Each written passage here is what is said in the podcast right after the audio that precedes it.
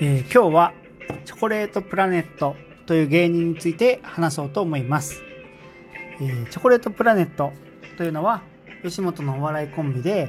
まあ、コントを中心とした、えーと、えーその、コントを中心にいろんな、えー舞台とかで、えーと、活躍しているコンビです。で、まあ、キングオブコントの決勝にも行ってるぐらい、えーまあ、その実力もあって、まあ、かつその、なんでしょう、まあ、TT 兄弟とか、えーまあ、YouTuber としてとか、まあ、結構なんだろう、芸達者なんで、まあ、IKKO さんのモノマネでもそうですし、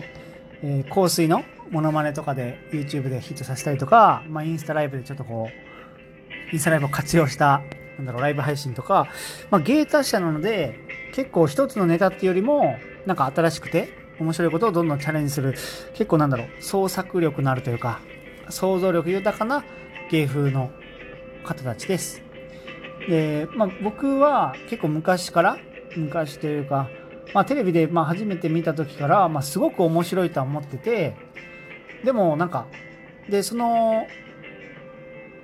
まあ、ただその、なんだろう、認知度とかはすごく低かったりして、まあおすすめの芸人何って言われた時に、チョコレートプラネットがすごい面白いよねって言っても、え、誰それみたいな感じで、あんまり認知度は昔なくて、まあ何でバズったのかな結局、キングオブコントとか、まあ TT 兄弟とかで、まあちょっと有名になったかなとは思うんですけど、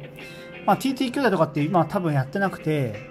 まあそういうなんだろう、一発屋ぐらい売れることができるネタがいっぱいあるんですけど、まあそれをどんどん捨てて、次に行けるぐらい、まあ引き出しの数は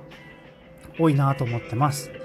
まあ、有吉の壁とかでもよく出てくるんですけど、まあ、そこで、なんだろう、あの、まあ、一 k さんのモノマネとか、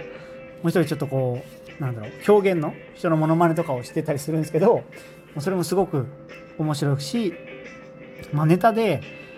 まあ、なんだろう、ちょっとこう、日常の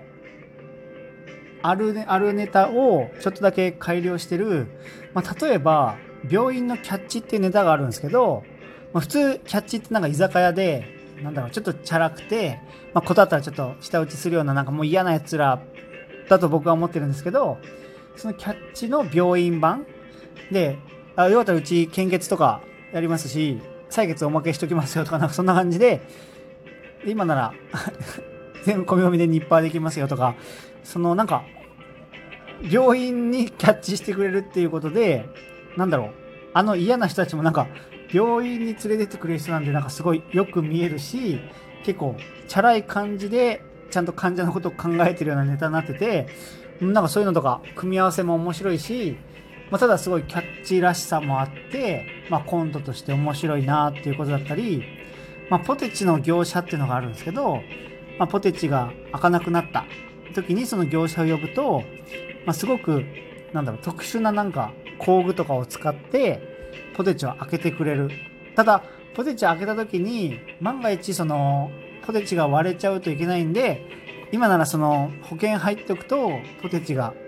あの、皿のポテチをちょっと保証しますよ、みたいな。それがなんか500円とか1000円とか、普通にポテチ買うより高いんですけど、まあ、そういうちょっとなんだろう。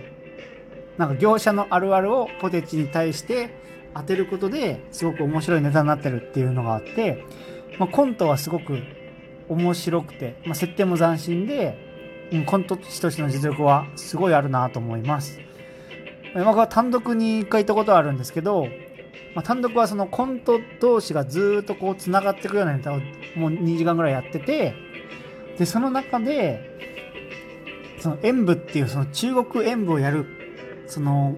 回があったんですけど、もうその時はもう息できないぐらい僕は笑ったし、もうその会場中とか、まあ隣の人とかも、